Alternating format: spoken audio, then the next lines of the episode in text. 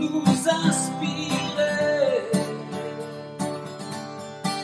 de belles traces pour nous faire rêver. Oh, oh, de belles traces.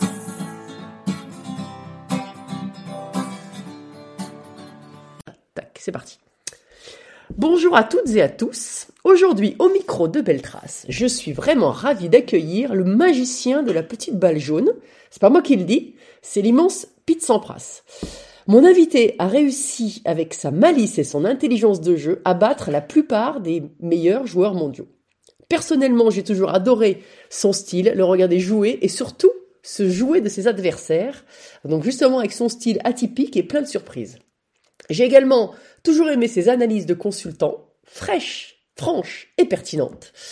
C'est pourquoi, lorsque je l'ai croisé il y a quelques, quelques jours, en fait, euh, j'ai saisi la balle à voler, si je puis dire, pour l'inviter au micro de Beltrace. Bonjour, monsieur Fabrice Santoro. Bonjour Flo, quelle belle présentation élogieuse. Merci beaucoup de m'accueillir euh, dans ton podcast. Ah, c'est, c'est vraiment gentil, euh, c'est super. Alors, euh, on a discuté un petit peu, je sais que tu habites en Corse maintenant, c'est ça? Effectivement, je passe une grosse moitié de l'année en Corse. Euh, j'ai trouvé refuge, je tombe amoureux de l'île en 2015-2016 et puis euh, après une longue réflexion, je me suis dit que c'était là que j'avais envie de vivre. J'avais envie de poser mes valises après avoir fait 25-30 fois le, tour du monde. Et euh, je suis très heureux. Ah, je, comprends parce que c'est, un, un, joyau, euh, un joyau mondial en fait la Corse. Oui, alors j'ai- eu la chance pendant ma carrière, mais aussi euh, lors de différentes euh, vacances, de partir au bout du monde, de découvrir des endroits Mhm. magnifiques. Et puis, euh, à 1h15, 1h20 de vol de Paris, me, j'ai trouvé cette île euh, inégalable, avec un mode de vie, une qualité de vie remarquable.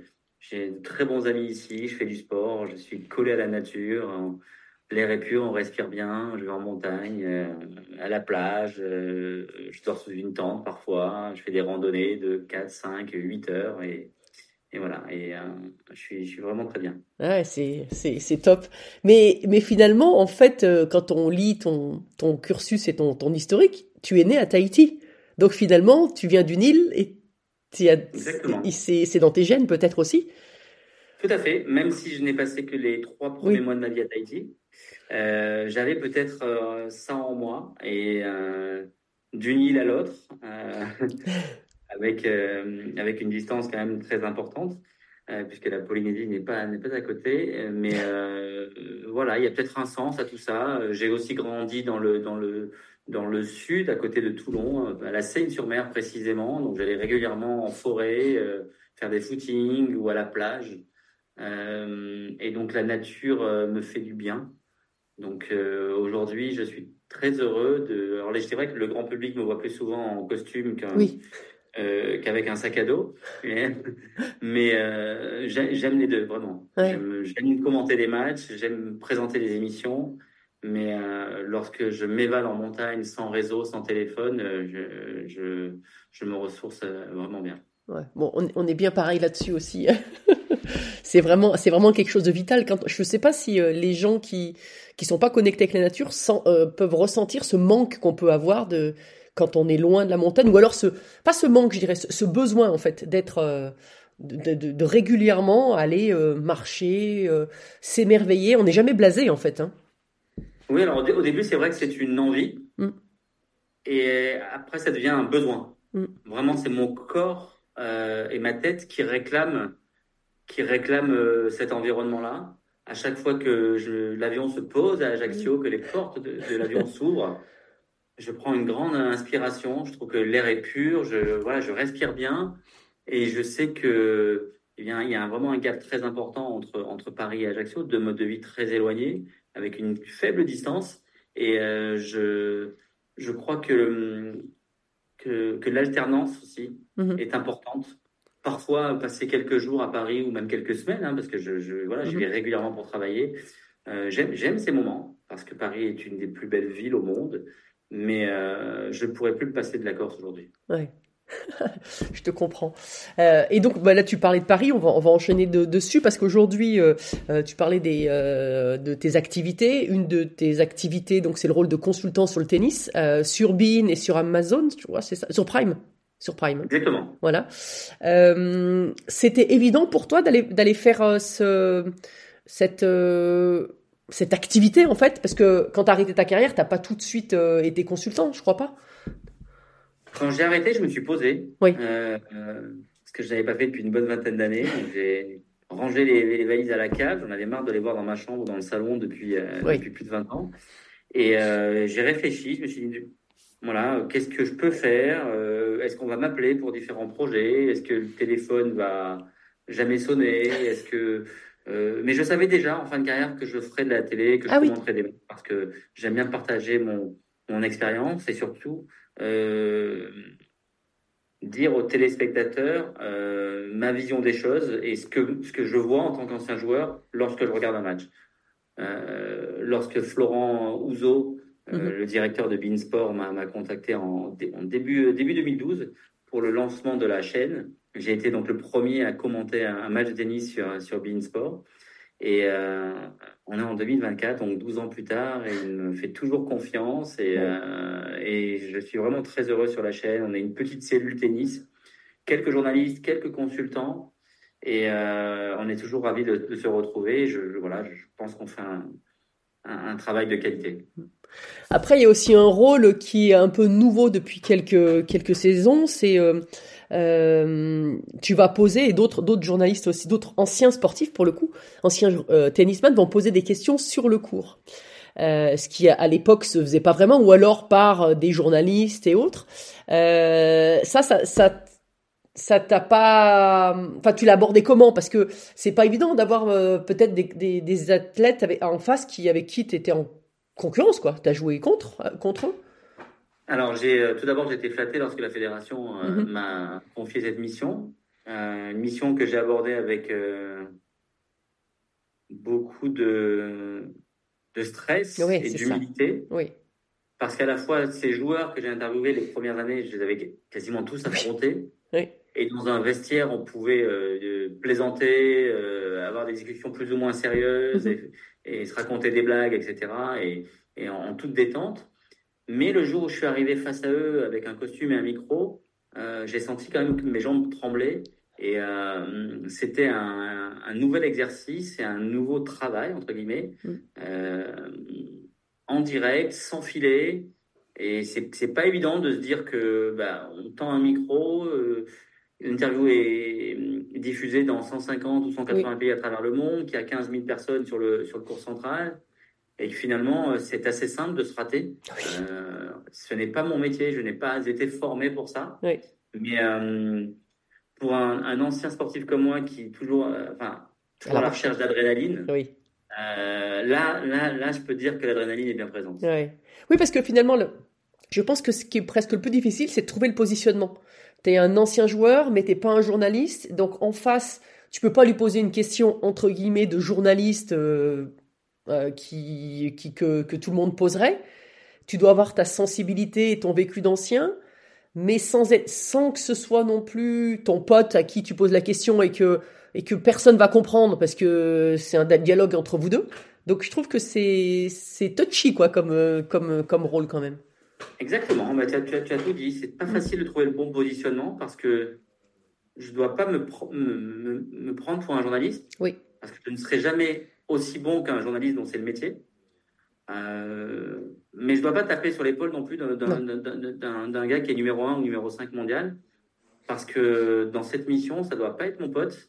Et il doit y avoir une certaine distance quand même, hein, imposée déjà par, euh, par le costume Oui. et le joueur qui est en, en transpiration après un match. Mm. Donc il faut trouver euh, cette, euh, cet équilibre qui, était, qui, qui est loin d'être évident, où je crée un- une forme de une, une belle complicité. Euh, Mhm. Le joueur sait que je ne suis pas là pour le, le piéger Oui. parce que je ne suis pas journaliste Mhm. et je vais pas le torturer, mais il faut quand même que j'arrive à, à lui soutirer une ou deux informations qui pourraient faire réagir le, le public. Oui. Enfin, voilà, c'est un savant équilibre euh, Euh, pas, pas évident, pas évident. Ton, ton meilleur souvenir dans, ce- dans cette situation, tu as eu un échange particulier avec un, un sportif, euh, un champion? Euh, alors, en tant que, que fan de, de, de, de Federer, Oui. forcément, à chaque fois que j'ai eu l'occasion d'interviewer Roger, c'était vraiment des moments particuliers. Oui. Car bon, c'était affronté de plus de 10 fois, 11 fois précisément. Euh, voilà, on parle la même langue, il y avait une, une forme de complicité. Et puis, euh, bon, c'est un exercice qu'il maîtrise parfaitement. Donc, il est, euh, Mm. c'est un, c'est un super client, comme on dit. Oui. Euh, à chaque fois que j'arrivais face à lui, alors euh, je voulais euh, poser les bonnes questions parce que forcément ces interviews-là sont les plus suivies, les plus regardées, les plus commentées. Mhm. Ouais. il faut pas, il faut pas se rater. Mais je savais aussi que si je posais la bonne question, elle tomberait pas à l'eau, quoi. Oui. Il m'en ferait. euh, si, si je lui pose une bonne question, il me fait une bombe. En réponse, il me fait un, il me sert du caviar. Voilà. Donc c'était à moi de faire une une question euh, assez courte Mhm. parce que moi je suis là que pour le lancer. Hein. Je suis pas là pour faire des pour, pour me faire mousser ou pour Mhm. euh, euh, faire une question beaucoup trop longue. Mais voilà, il fallait que je le mette sur les rails et derrière c'était c'était l'autoroute qui déroulait.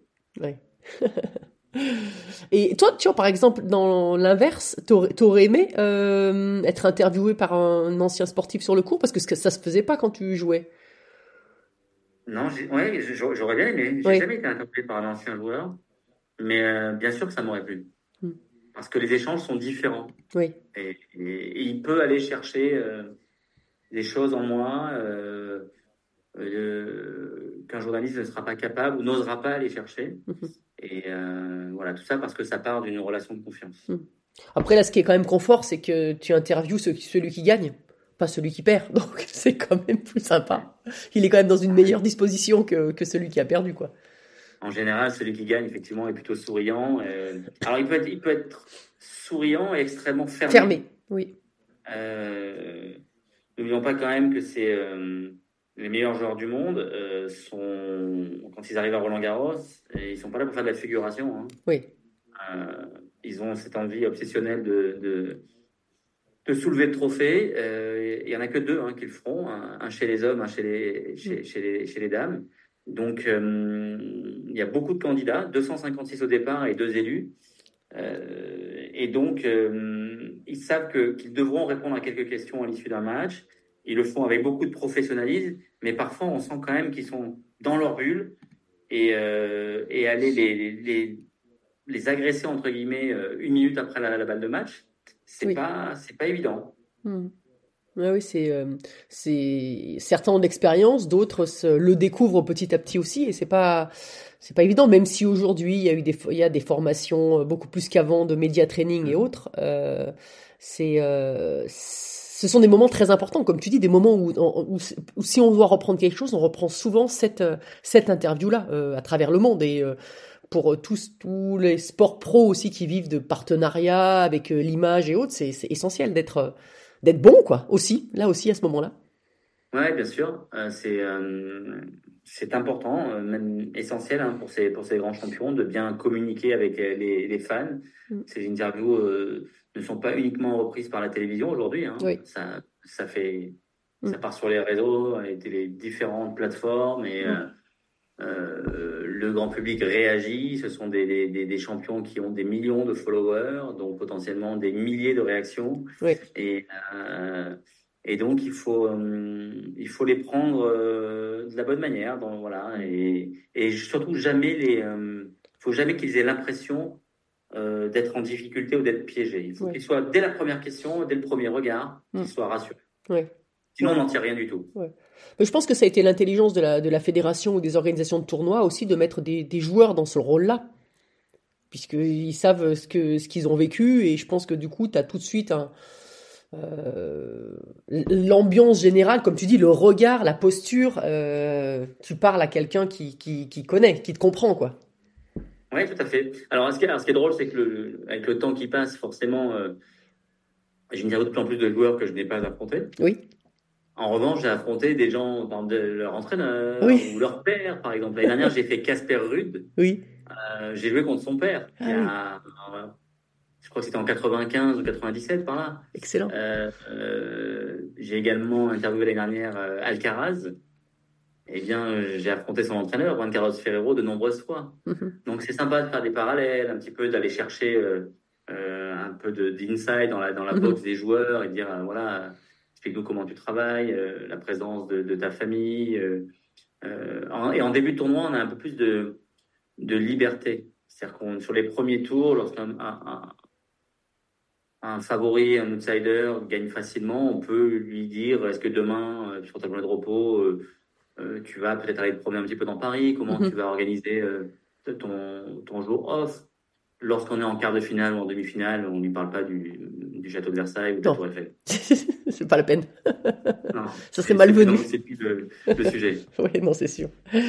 Alors, tu parlais justement de, des, des entraîneurs et tout ça. Si on revient à tes débuts, euh, donc tu as passé trois mois à, à Tahiti. Tu es venu en France dans les, dans les, tu m'avais dit où? Dans le, dans le sud, hein, tout de suite. À la Seine-sur-Mer. À la Seine-sur-Mer, voilà. Comment tu as commencé le tennis? C'était avec ton papa qui était, qui était entraîneur, c'est ça? Mon, mon papa, voilà, était éducateur. Il avait, il avait son, son, son travail tout au long de la semaine.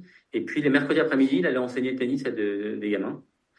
Des gamins de, de 5 à 10, 12 ans. Et euh, ça a débuté euh, sur un, un mercredi où, euh, en fin de journée, avec ma maman, on, a- on est allé voir papa. Et puis, il avait euh, encore une demi-heure de, de, de, de cours. Et, et moi, pour patienter, comme j'étais moi quand même très dynamique, hein, j'étais très actif, hein, et je Oui. suis toujours. Euh, il m'a. hum, J'ai pris, une- j'ai pris une raquette sur le terrain. euh, et puis j'ai eu une balle et je me suis mis face à un mur et j'ai commencé à frapper des balles. Ça, la, la, la- la bonne chose est que je suis pas passé à côté de la balle. J'ai commencé à faire des, à renvoyer des balles et des balles contre le mur. Donc je- j'étais un peu plus adroit que la moyenne. Mais bon, ça ne laissait pas présager euh, la suite, bien évidemment. Et après quelques mercredis euh, et, et quelques mois à frapper des balles, j'ai demandé à mes parents euh, de m'inscrire à un tournoi, tournoi de Toulon, euh, que j'ai eu envie de participer dans ma catégorie d'âge. Et je suis reparti avec la coupe. Ah oui. Mais t'avais, ce- fait que taper contre le mur? Euh, T'avais fait que taper contre Ouais, le j'ai mur? tapé contre le mur, etc. J'étais très adroit, je ratais pas une balle dans ma catégorie d'âge et j'ai j'ai gagné la coupe le- euh, quelques mois plus tard. Et donc forcément, à cet âge-là, quand on fait du sport, qu'on s'amuse et qu'on repart avec une coupe, Oui, bah, on n'a plus envie, c'est de continuer. hein. c'est clair. Donc voilà, voilà les, mes, mes- vraiment mes premiers pas dans le tennis. Et, euh, et donc, qu'est-ce qui t'a plu Euh, C'était le, le jeu, les placements, la tactique? Enfin, j'imagine que c'est un peu tout finalement. C'est vraiment le, le- le jeu parce que j'ai toujours euh, joué au tennis. Oui. Euh, J'aimais bien caresser la balle, euh, la placer dans des endroits Mm. forcément un petit peu peut-être différents que d'autres joueurs. Euh, J'aimais bien jouer des amortis, des lobes. Et euh, c'était ma façon de, de pratiquer ce sport. Et j'ai passé ma, ma- ma carrière à, à- à réellement jouer euh, et à jamais perdre le, le plaisir parce que euh, pour pouvoir jouer euh, à un haut niveau pendant 21 ans, je pense qu'il faut être passionné et il faut. Enfin, c'est impératif de prendre du plaisir et, et c'est extrêmement. Enfin, souvent, je, l'évoque avec des amis ou dans différentes interventions, notamment dans le monde de l'entreprise. Je dis que pour, pour durer, il faut sans cesse se réinventer. Oui. C'est pas, pas facile euh, de garder la foi, de garder la passion euh, avec, les, avec les années. Ah oui, ça c'est sûr. Mais euh, et justement, euh, comment tu as les, étapes après ont, ont été franchies euh, naturellement petit à petit? Donc tu disais tu as gagné ce premier tournoi et puis après tu t'es en c'était ça s'est fait naturellement? Ou est-ce que petit déjà aussi tu t'es dit je veux devenir champion et tu avais des inspirations comme moi j'ai par exemple quand j'ai fait Justine Hénin à, ce podcast elle me dit bah elle ce qu'elle a c'est elle a, elle a elle a elle regardait comment euh, Steffi Graf à Roland Garros Ah oui. et, euh, et en fait, après, euh, elle s'est mise à faire du air tennis dans sa chambre. Euh, voilà, elle voulait devenir Steffi Graf, quoi. Mais c'est pas c'est pas le cas de tout le monde hein, qui a envie de venir, de, qui a identifié quelqu'un. Mais est-ce que toi, c'était c'était ce cas-là ou, ou c'était justement continuer à, être, à jouer? Moi, c'était au départ, j'avais aucune ambition particulière. Oui. C'était, c'était jouer, m'amuser. Euh, j'allais faire mes tournois et je ne perdais pas en fait. Dans, la région, les tournois que je jouais dans, dans la, la catégorie des, des, des 8 ans, euh, je, je- chaque fois je repartais avec la coupe. Donc c'était trop drôle. Quoi. Je, Et puis euh, ensuite, il y a eu une compétition euh, régionale que j'ai gagnée. Enfin là, je parle de, de peut-être un an ou un an et demi plus tard. Oui, oui. et c'est toujours un petit peu la même démarche. Euh, T'imagines un gamin qui joue, qui gagne, il s'amuse, Mm. et, et- et il a une étagère à la maison où il met des coupes. Bah, la vie est belle, quoi. Oui, oui. Et ça, et ça m'a amené jusqu'au championnat de France, et puis un titre de champion de France peut-être quelques années plus tard, deux, trois ans plus tard, dans les catégories de 9 ans. Et puis les compétitions internationales, premier voyage à l'étranger. Et, euh, et finalement, euh, euh, avec du recul, il n'y a, pas- y a pas un moment précis, Mhm. hormis à, à- à 16 ans quand je suis passé professionnel, mais de, de 6 à, à- à 16 ans, il n'y a pas un moment précis où je me suis dit, je veux un jour jouer Roland Garros. C'est juste que je prenais du plaisir, je m'amusais, j'ai gagné, c'était trop bien, et j'étais un gamin heureux, quoi, et, euh, qui faisait du sport. C'était une progression assez classique du coup? Euh, alors, c'est ma minute un petit peu euh, prétentieuse. Oui. Rapide. J'étais quand, quand même pas mal en avance. Oui, parce que justement, en fait, j'allais dire, bon, une progression classique dans le sens où t'es pas arrivé, euh, à- enfin, certains euh, euh, ne gagnent pas et, chez les jeunes et puis d'un coup gagnent. Je voulais dire, c'était une progression assez, assez où t'as gagné régulièrement toutes les étapes. Mais là, tu viens de me dire, j'étais professionnel à 16 ans. Ouais. C'est méga en, jeune. En fait, en fait, je suis, j'ai franchi les étapes assez, assez vite. Mhm. Et, et à 16 ans, j'ai joué Roland Garros. Ah ouais, c'est dingue. À 16 ans, j'étais, j'étais professionnel. J'ai, euh, j'ai arrêté mes études. euh, je n'ai même pas commencé la seconde. Oui. Et d'ailleurs, je me souviens d'une discussion euh, à Roland Garros, Mm. alors que je venais juste d'avoir 16 ans. C'est mon entraîneur qui convoque mes parents et moi-même. On commence à discuter. Et puis, puis il dit voilà, il dit à mes parents bon ben voilà, mon fils est plutôt en avance et il a le niveau pour passer professionnel. Mais pour cela, il faut qu'il arrête ses études et qu'il parte sur le circuit pour jouer tous les tournois dans le monde Mhm. entier. Et, euh, et mon, mon père, me, enfin, mes parents me disent, mais alors qu'est-ce que tu veux faire? Je dis, attendez, non mais moi je ne peux pas décider, quoi. Moi je ne sais pas. euh, J'aime bien aller à l'école, j'aime bien jouer au tennis, euh, j'aime les deux, je sais pas. Je dis, dites- dites-moi ce que je dois faire. Et mon père m'a fait la, la réponse suivante qui, qui guide encore ma vie aujourd'hui dans toutes mes activités. Il m'a dit, euh, c'est à toi de décider, fais ce que tu veux, mais quoi que tu choisisses, fais-le à fond. Voilà. Et c'est quelque chose que je m'applique euh, dans chacune de mes activités, euh, 35 ans plus tard. à chaque fois que je fais quelque chose, je le fais à fond. D'accord. Ouais. Ouais, c'est une bonne, euh, c'est une bonne philosophie de vie. J'essaie toujours d'être le, le meilleur possible et euh, j'ai pas la, la- forcément la, enfin, la prétention ou même l'ambition euh, euh, d'être le meilleur au monde. Par contre, je veux être la meilleure version de moi-même dans ce que je fais. Au niveau du jeu du tennis, tu avais aussi une particularité. À la- à- en plus d'être malicieux et d'aller chercher, euh, d'aller jouer dans les petits coins, tu jouais des- à deux mains. Euh, là, l'autre jour, j'ai lu, euh, enfin il y a deux jours, j'ai lu un, un jeune aux petits as qui joue euh, à une main des deux côtés, enfin des- de- que des coups droits. À- alors à deux mains, ch- ou chez les filles, chez les garçons, on a vu que ça que ça performait, hein, euh, que ce soit toi, euh, Monica Seles, euh, Marion Bartoli. Marion Bartoli, voilà. Bon, le coup droit à une main, des deux mains, je je sais pas, je sais pas ce que t'en penses, mais C'est très difficile parce que c'est une situation nouvelle. oui, On a déjà vu des joueurs servir, enfin un joueur américain notamment, euh, Luke Jensen, pareil, au début des années 90, qui servait des deux mains. Donc côté Mhm. droit, il servait avec la main droite, Oui. côté gauche, il servait avec la, avec la gauche. Euh, là, là on, a, on a un joueur qui ne fait plus pas de revers. Mhm. Euh, je suis incapable de te dire ce que ça peut donner. Sur le papier, ça fait rêver. oui, Maintenant, il y a tellement de bons revers à deux mains sur le circuit qui sont des, vraiment des armes extrêmement importantes et solides chez, euh, chez, chez- chez les meilleurs. hein, Oui, voilà. Euh, Chez, chez Djokovic, chez Medvedev, chez Sinner, chez, chez Nadal, chez, Mhm. enfin, et, et je peux en citer encore des- plein d'autres, hein, euh, Zverev ou d'autres, euh, que je, je m'interroge. J'aime- J'aimerais vraiment en fait que ce gamin puisse progresser oui, et arriver professionnel dans 3, 4, 5 ans pour, euh, pour me dire, ben voilà, il va se mesurer au pro en Mhm. faisant deux coups droits. Qu'est-ce que ça va donner? Mhm. Il y a quand même un, un avantage assez important, c'est que des deux côtés, il a beaucoup d'allonge. oui, bien sûr.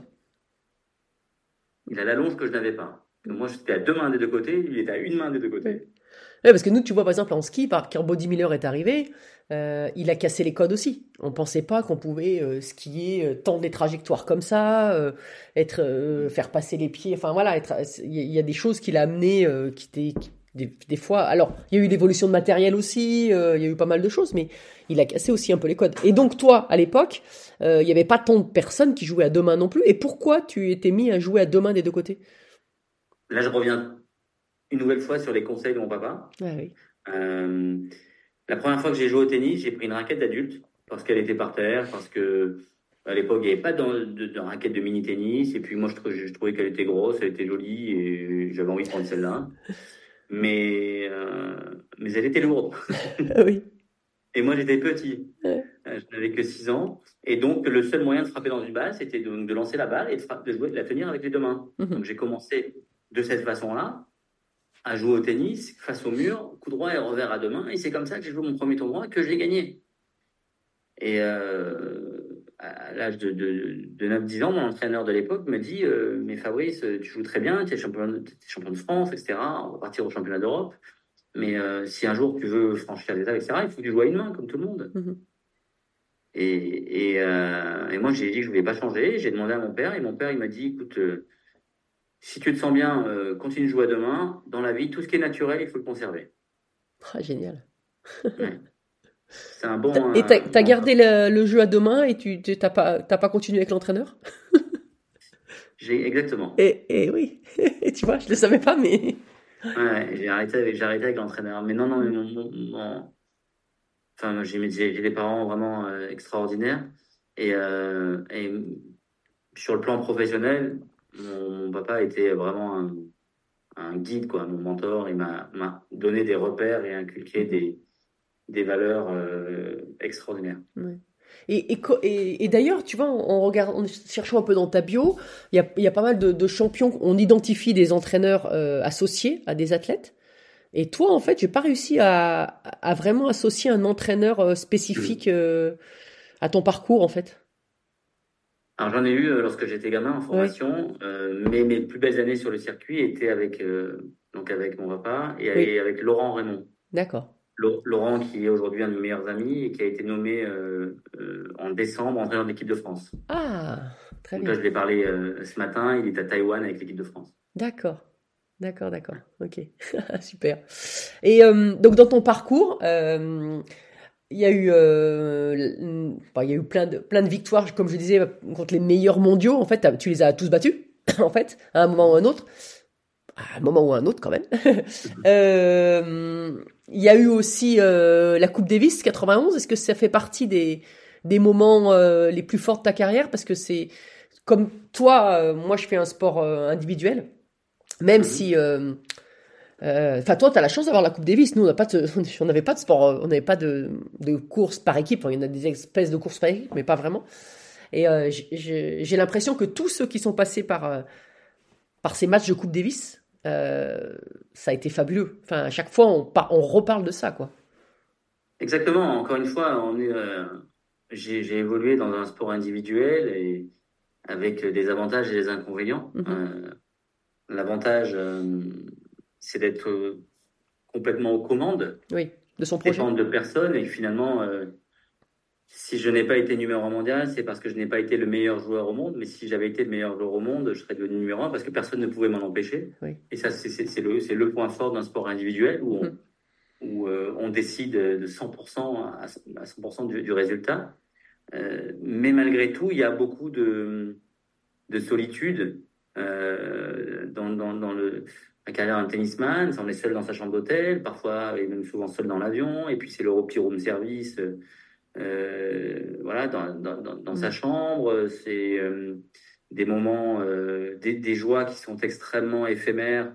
Parce qu'après une victoire, il y a tout le temps le match du lendemain, euh, et Mm. puis le match, et puis si ça gagne encore, il y a, il y a le match suivant, et finalement, euh, euh, on profite rarement des victoires, Ça- ou alors quand on gagne un trophée, mais les trophées, on n'en soulève pas euh, Mhm. des dizaines hein, pendant une carrière. Donc, euh, ces rencontres de Coupe Davis, notamment 91 et 2001, les deux années où on a gagné euh, cette épreuve, bah, ça reste des moments à part euh, dans ma carrière, sur le plan émotionnel, sur le plan du partage. Ce sont, des, en fait des, des victoires où j'ai plein de souvenirs avant et après les matchs. Des souvenirs de préparation en équipe, des souvenirs de, de célébration en équipe, de dîner, de discours, de, oui, de prise de parole des uns ou des autres. Euh, Ah, tu nous fais saliver là. Vas-y, vas-y, donne-nous quelques petites anecdotes. ah, mais ce sont des moments Qui sont, part. euh, Non, mais qui sont Coupe dit, Davis qui en qu'on peut 2001. partager, qu'on peut partager. En deux, ouais, des Coupe Davis en 2001 à Melbourne. euh, le lendemain, on se donne rendez-vous dans, une, dans la chambre de l'un d'entre nous. On est, on est 15 dans la chambre. Et puis, on dit voilà, on vient de réaliser un exploit. On a battu la meilleure équipe au Mm. monde. On va reprendre l'avion. Mais avant ça, il faut que les 15 euh, s'expriment 5 minutes. Quoi. Oui. Euh, fassent- que les 15 fassent part de, leur- de, de leurs émotions. Et là, à tour de rôle, on prend la parole. Mais franchement, tout, le- tout le monde pleurait. Quoi. Il y avait, euh, on avait vraiment, ça donne la chair de poule encore d'en parler. Il y avait un ressenti qui était, euh, qui était, euh, qui était très fort parce qu'on avait passé 15 jours à Melbourne et qu'on avait réussi à, à renverser la meilleure équipe au monde devant son public. Et, euh, et voilà, c'était euh, un petit groupe qui avait fait ce voyage au bout du monde et qui allait être accueilli euh, le lendemain à l'Élysée et Mm. puis remonter les Champs-Élysées. Enfin, c'était complètement fou, quoi. Oui. Euh, euh, et ce sont des moments aussi qui nous replongent dans les, les premières années, quand on commence à jouer au tennis et qu'on ne sait absolument pas où ça va mener, quoi. Oui. Et dans, dans, dans la Coupe Davis, à un moment, tu as joué aussi un match décisif, euh, sans beaucoup finalement d'expérience de, de, cette, euh, de cette formule, enfin de, de cette compétition. Euh, et c'est c'est- en fait c'est Yannick Noir qui a qui, qui t'a attendu, qui t'a sélectionné pour ça? Je vois que tu rigoles, mais je suis Oui. pas sûre si c'est. Non, c'est Yannick qui m'a donné la première chance. C'était Oui. en, en mai 91, euh, dans les arènes de Nîmes. Oui, là, là, je, n'ai- je n'ai que 18 ans. hein. oui, c'est ça. Et donc, c'était en France-Australie. Je suis, je suis un, je suis un bébé apprenti Oui. champion. Euh, enfin, apprenti champion. Je dois être déjà quand même 50, euh, 50e Mm. mondial. Oui. Euh, donc, j'avais fait un petit, un petit bout de parcours quand même. Mais euh, Yannick me fait confiance, me donne une chance. Et puis le vendredi, euh, je perds assez nettement face au numéro un australien.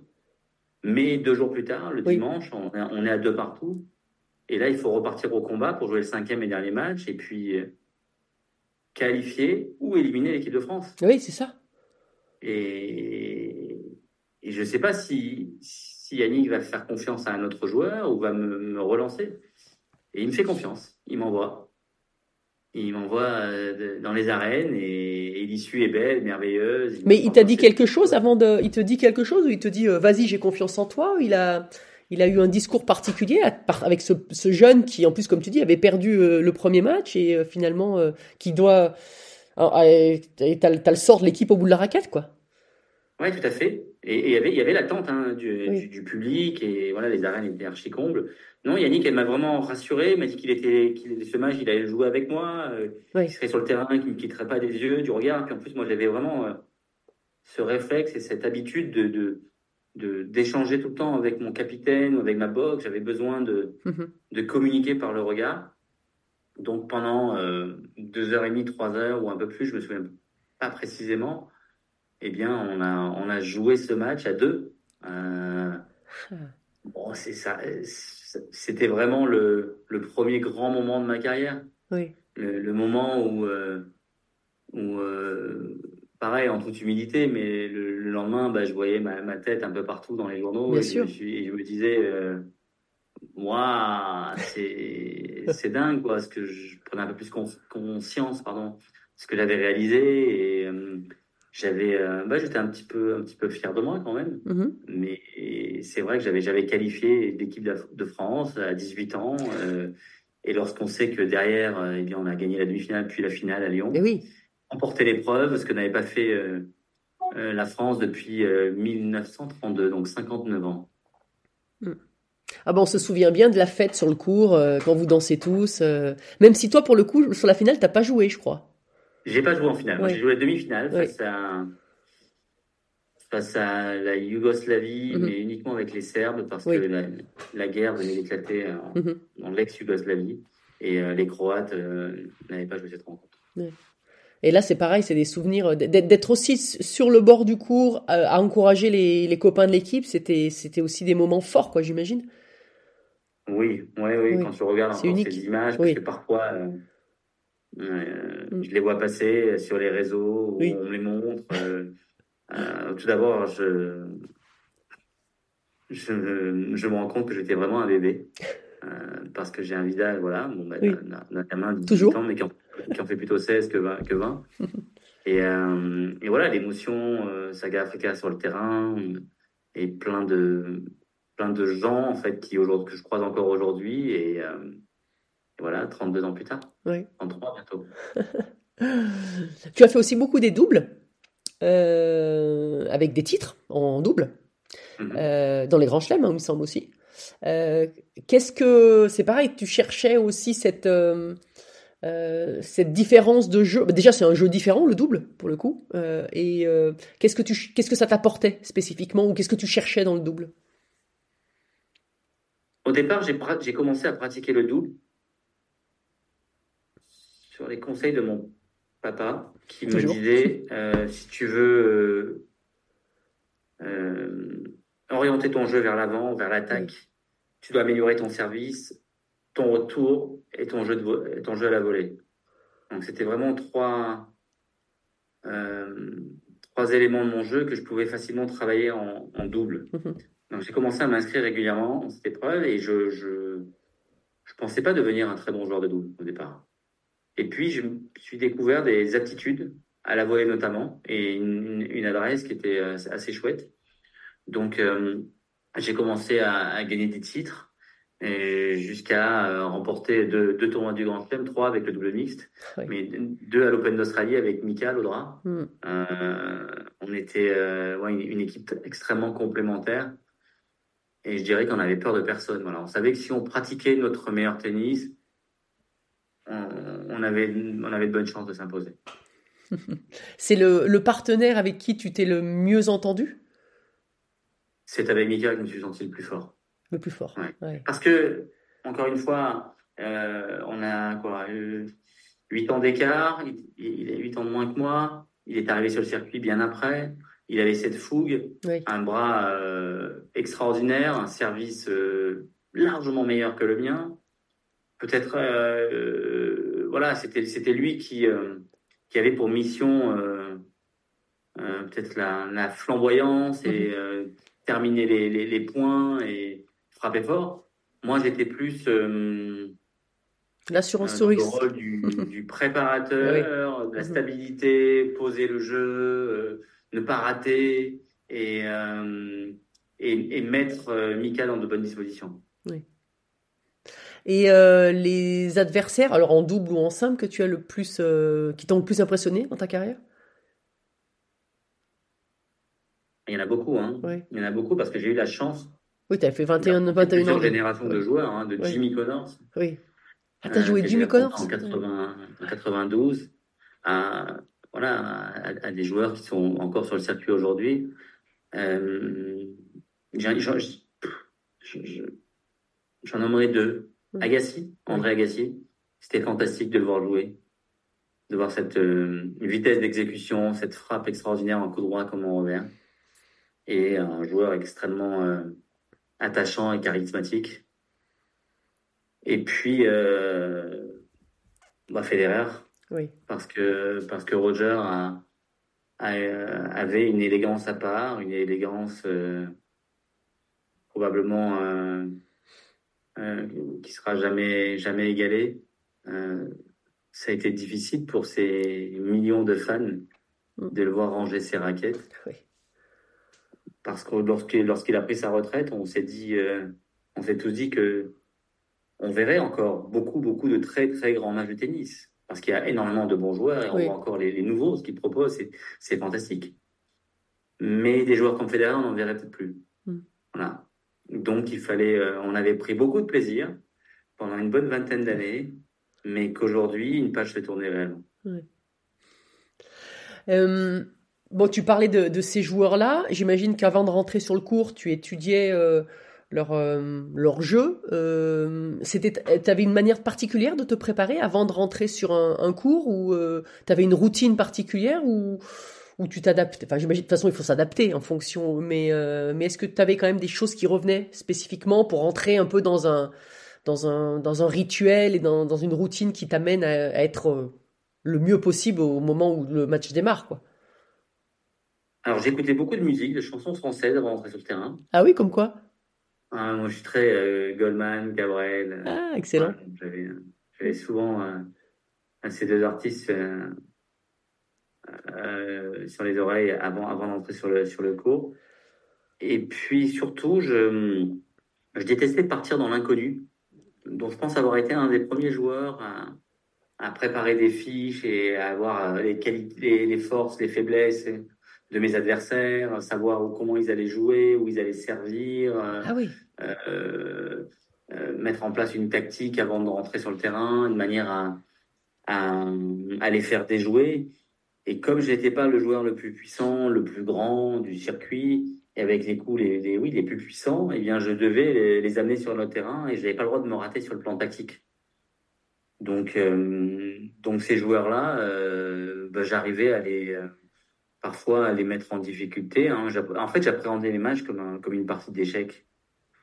Mais lorsque je dis que j'arrivais sur le terrain avec une tactique, ça voulait pas dire que j'allais garder la même tactique jusqu'au bout. Mhm. C'était un plan de jeu pour Oui. les, les 20-30 premières minutes qui pouvait fonctionner ou pas. Mais s'il ne, s'il ne fonctionnait pas, il fallait que je sois capable d'en changer. Et ça, tu disais, euh, je, je faisais ça parce que tu le faisais essentiellement toi. Euh, T'avais pas tout un staff autour. euh, bon, maintenant les staffs sont beaucoup plus étoffés qu'à l'époque, mais euh, maintenant il y a des, ouais, des analystes vidéo, des, enfin des kinés, etc. Là, c'était plus tout toi qui, qui manageait un peu tout ça. À l'époque, c'était euh, un carnet et un crayon. hein. Ouais. J'allais voir mon, mon- un, un match, je me mettais en tribune et je prenais des notes sur un carnet. D'accord. Aujourd'hui, les joueurs n'ont plus besoin de faire ça. Ils peuvent observer un petit peu la télévision, mais Oui. ils vont en salle de presse, ils ont, euh, ils ont de la data sur, sur 10 pages. Ouais. Euh, ils peuvent Oui. savoir euh, ce qui, quasiment euh, ce qu'il a mangé la veille et, et où il habite. hein. C'est facile, il a toutes les, toutes les informations et qui, sont, euh, qui peuvent être utiles, mais euh, il faut, pour moi, il ne faut pas trop avoir d'infos lorsqu'on rentre sur le terrain Mm. parce que ça va un petit peu casser le naturel et, et euh, moi, j'aimais bien rentrer sur le terrain avec deux, trois informations en tête, allez, maximum quatre. Mhm. Mais si on me donne 10 informations, je peux plus, je peux plus décider. Si j'ai trop, si j'ai 10 infos, ça va être euh, le bazar dans ma tête. Et c'est pour ça que les, toutes ces datas à disposition des joueurs aujourd'hui, il faut, il faut savoir euh, aller piocher les bonnes infos, mais ne pas rentrer sur le terrain avec la tête trop encombrée. Oui, bien sûr, bien sûr. Et, toi, quand tu, euh, quand tu voyageais, tu disais tout à l'heure, je regardais aussi beaucoup mon box. Euh, tu voyageais avec beaucoup de, de personnes ou où on, ce qu'on voit aussi, c'est qu'il y a quand même beaucoup de, de tennisman ou tenniswoman qui sont, euh, j'ai pas envie de dire seuls, mais euh, il y a quand même des moments, vu que financièrement, bah, vous, euh, tout est à votre charge. Euh, c'est pas évident d'avoir, euh, enfin, tu vas pas louer euh, 4-5 chambres d'hôtel, quoi. Enfin, Federer, il peut avec sa famille, mais Alors, il y a, y a- y a plusieurs, vraiment, il y a niveaux. hein. Il faut savoir déjà que le, le tennis est un sport niche. oui, parce que oui, c'est un sport ex- extrêmement populaire à travers le monde, pratiqué par des, des dizaines de millions de, de personnes, mais on est euh, 150 en ville dans le monde. Donc 150, c'est très peu hein. oui, Euh, par rapport euh, aux millions de, de dentistes, avocats, banquiers, restaurateurs, Mhm. garagistes, voilà. euh, euh, Mhm. ça veut dire que lorsqu'on se lance dans, et qu'on on rêve de devenir un joueur tennisman professionnel, eh bien, on, on a quand même un projet extrêmement ambitieux et on n'est pas du tout sûr euh, d'aller euh, de réaliser son rêve. Donc, euh, une fois qu'on est une fois qu'on est sur le circuit, si vous êtes entre 100 et 150, vous pouvez pas vous permettre beaucoup d'excentricité. Hein. Le, sûr. budget est très serré. Entre 50 et 100, ça va mieux. Et lorsque vous êtes dans le top 50, là, vous pouvez vraiment vous structurer et avoir le coach tennis, le préparateur physique ou le kiné et voyager avec un avec le meilleur staff possible pour, pour continuer à performer. Voilà, mais, mais on parle des 50 meilleurs Mhm. joueurs. euh, Et toi, t'avais ça. T'avais ça, t'avais un, t'avais un kiné, t'avais. euh, Moi, j'avais pas un kiné à l'année, mais je le prenais sur certaines semaines parfois le préparateur physique aussi. Oui. Et j'avais mon coach tennis qui était Oui. tout le temps avec moi. Mais lorsque je partais un mois en Australie, j'avais ma femme et ma fille. Enfin, Ouais, on voyageait, on prenait 4-5 billets d'a- Oui. d'avion. Et voilà, le tennisman est un, est un chef d'entreprise. hein, Oui. donc, euh, Bien sûr. il crée sa structure, euh, il engage euh, X dizaines euh, ou centaines de milliers d'euros de frais euh, euh, sur une saison, et puis après, il doit gagner euh, plus que ce qu'il a dépensé. hein. Mm. Voilà, Mais sans certitude, et s'il se blesse à un moment donné, il gagne, euh, il, il gagne euh, pas d'argent pendant, pendant plusieurs semaines ou plusieurs mois. C'est clair. Euh, quel- Est-ce que tu as identifié les moments les plus forts pour toi dans ta carrière? Je dirais, euh, chacune de mes victoires en tournoi était Oui. euh, à part, parce que j'ai gagné six tournois, Marseille, Lyon, euh, Doha, Dubaï et, et deux fois le tournoi de Newport. Euh, les, les grands chelems Oui. en double ont une place à part. Euh, je mettrais aussi une victoire face à Marat Safin à Roland Garros en 2001. Et puis les deux, comme je le disais tout à l'heure, les deux victoires en Coupe Davis, 91 et 2001. Oui. Voilà, voilà un petit peu les moments à part, les, les grands moments d'émotion de, de ma carrière. Après, il y a- après, il y en a d'autres. Hein. Je- Oui, oui. je- j'ai eu la chance de, de vivre un moment extraordinaire en, en août 2005 à New York face à, face à Federer. Un, un match où il était euh, tout simplement intouchable parce qu'à l'époque, il perdait pas de match quasiment jamais. Et je le joue en night session et j'arrive à lui tenir tête pendant 3h30 et je perds 7-5, 7-5, 7-6 Oui. dans un- une ambiance extrêmement électrique et euh, à la new-yorkaise. Et ça reste un des plus grands souvenirs de ma vie euh, malgré la défaite. Ouais, c'est top. Est-ce que tu as euh, des regrets dans ta carrière ou tu, ou tu enfin pas des regrets, est-ce que tu aurais changé des choses J'ai pas, j'ai pas de regrets parce que j'ai, je pense avoir exploité mon potentiel à 100% Mhm. et j'ai toujours donné le maximum. Après, euh, si je veux exprimer un regret, mais que ça veut, qui veut pas dire grand-chose, euh, je dirais que j'aurais aimé, j'aurais aimé savoir à 18 ans ce que je savais à 35. Ah, ça c'est sûr. J'aurais gagné tellement de temps. Oui. Donc, donc, avec, Mais- en, mais changeant ne- quoi ne justement euh, En changeant Voilà, quoi rien ne remplace l'expérience et euh, et voilà. J'ai une fille euh, qui a qui a 22 ans et et voilà quand on parle d'expérience, des, Mhm. des, des, des, des discussions, des sujets, des échanges et et euh, c'est très c'est très difficile d'avoir la même vision des choses Mhm. quand on n'a pas le même vécu. Oui, puis peut-être que s'il y a des choses que tu te, enfin, que tu sais et que tu aurais, aurais peut-être pas pu les appliquer à 18 ans, quoi. On peut pas, on n'est pas armé pour. Non, oui. Même si on te dit euh, c'est sûr que ça marche, euh, oui, mais c'est pas pareil, c'est pas la même chose. Tu fais pas, Mhm. tu fais pas. Euh, bon alors on arrive déjà à la fin du podcast. Euh, ça passe très très vite. Euh, J'ai encore deux, deux questions. Est-ce que tu avais une devise dans la vie? C'est peut-être la devise que t'a donné ton papa d'ailleurs, mais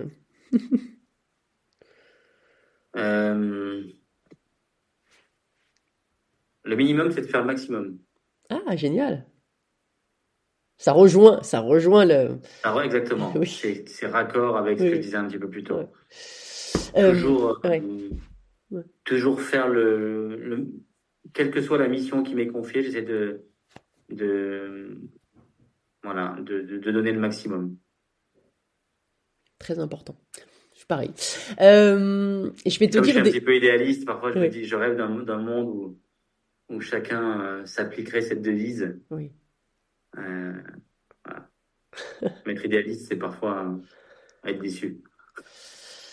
Oui, ça dépend. À partir du moment où tu es en alignement avec tes valeurs, tu peux pas non plus euh, les imposer à tout le monde non plus. Donc voilà.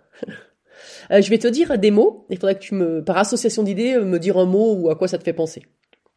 Alors tennis, Le sport de toute une vie est ma passion et euh, le tennis a, a guidé ma vie jusqu'à ce jour et, et guidera- et la guidera jusqu'à la fin de ma vie. équipe de France,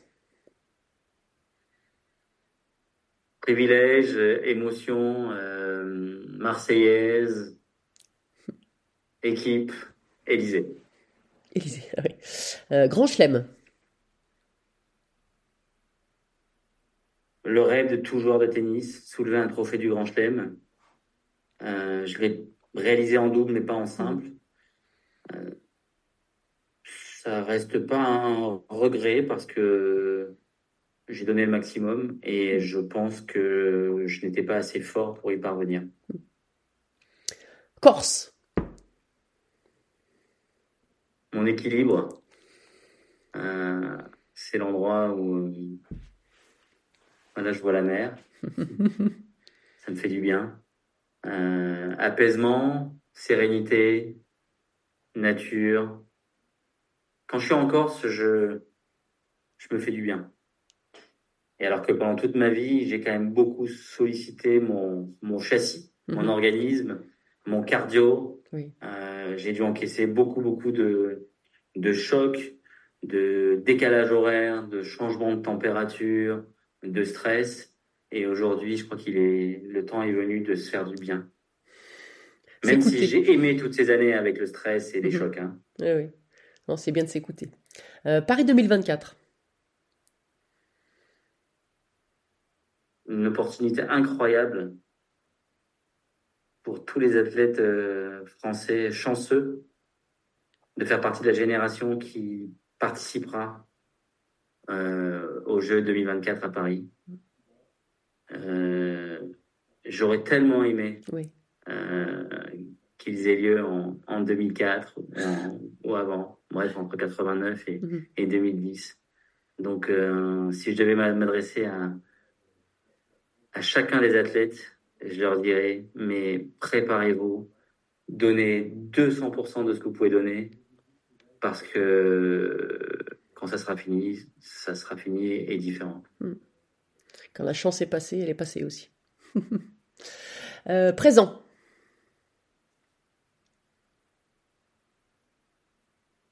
Euh, je, je comprends pas bien ton mot. Le aujourd'hui, le présent. euh, Le présent, oui. des projets, du sport. J'ai pas fait suffisamment de sport en 2023, donc j'ai rattaqué un petit peu pied au plancher là pour euh, me remettre en forme. Euh, passer de plus en plus de temps euh, dans mon coin de paradis. Oui. et, euh, et surtout continuer à relever des défis professionnels. Parce que je trouve que hum, les projets sont les l'essence de la vie. Et j'ai toujours besoin en fait. Mais ça c'est lié ce sont des séquelles entre guillemets de ma carrière.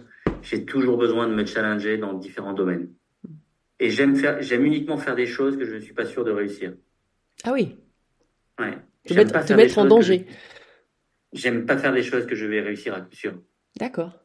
Mais c'est lié à ma carrière. Quand je rentrais sur un terrain, j'étais pas sûr de gagner. Oui. Et bien aujourd'hui, quoi que je fasse dans la vie, je veux pas être sûr de gagner. J'ai besoin d'avoir cette adrénaline de l'incertitude. Ah, c'est génial. C'est, euh, je l'ai pas souvent entendu, tu vois, dans la, dans, dans, dans- avec tous les champions. J'ai jamais entendu Je même. pourrais faire, je pourrais faire uniquement, je pourrais avoir uniquement des activités dans, dans une zone de confort, Oui. avec euh, la certitude, on va dire, Mhm. hein, euh, ou presque de, de voilà, de d'être à l'aise et d'être euh, assez bon. Mais j'ai besoin de faire des choses difficiles. D'accord. Très bien. Alors, pour terminer, mon podcast s'appelle Belle Trace. Qu'est-ce que c'est pour toi une belle trace? Une belle trace. Euh, Une trace de vie, une trace en ski, c'est une courbe, c'est quoi? Ah, alors c'est, c'est, c'est comme tu veux. ça peut être les deux, ça peut être. euh, Alors, non, je vais partir euh, sur ma première, euh, Mhm. première, euh, inspiration. Euh, on est tous de passage dans ce monde. Hein, donc, euh, on laisse euh, des traces de notre chemin, de notre parcours. Donc, autant laisser une belle trace. Merci Fabrice. Merci Flo. Merci à tous, chers auditeurs passionnés. Vous savez qu'en ski, on récompense les jeunes skieurs avec des étoiles.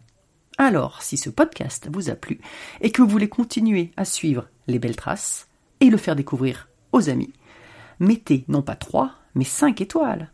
Et pensez à écrire un petit commentaire pour m'aider à progresser et à dévaler les pistes. Allez, tchuss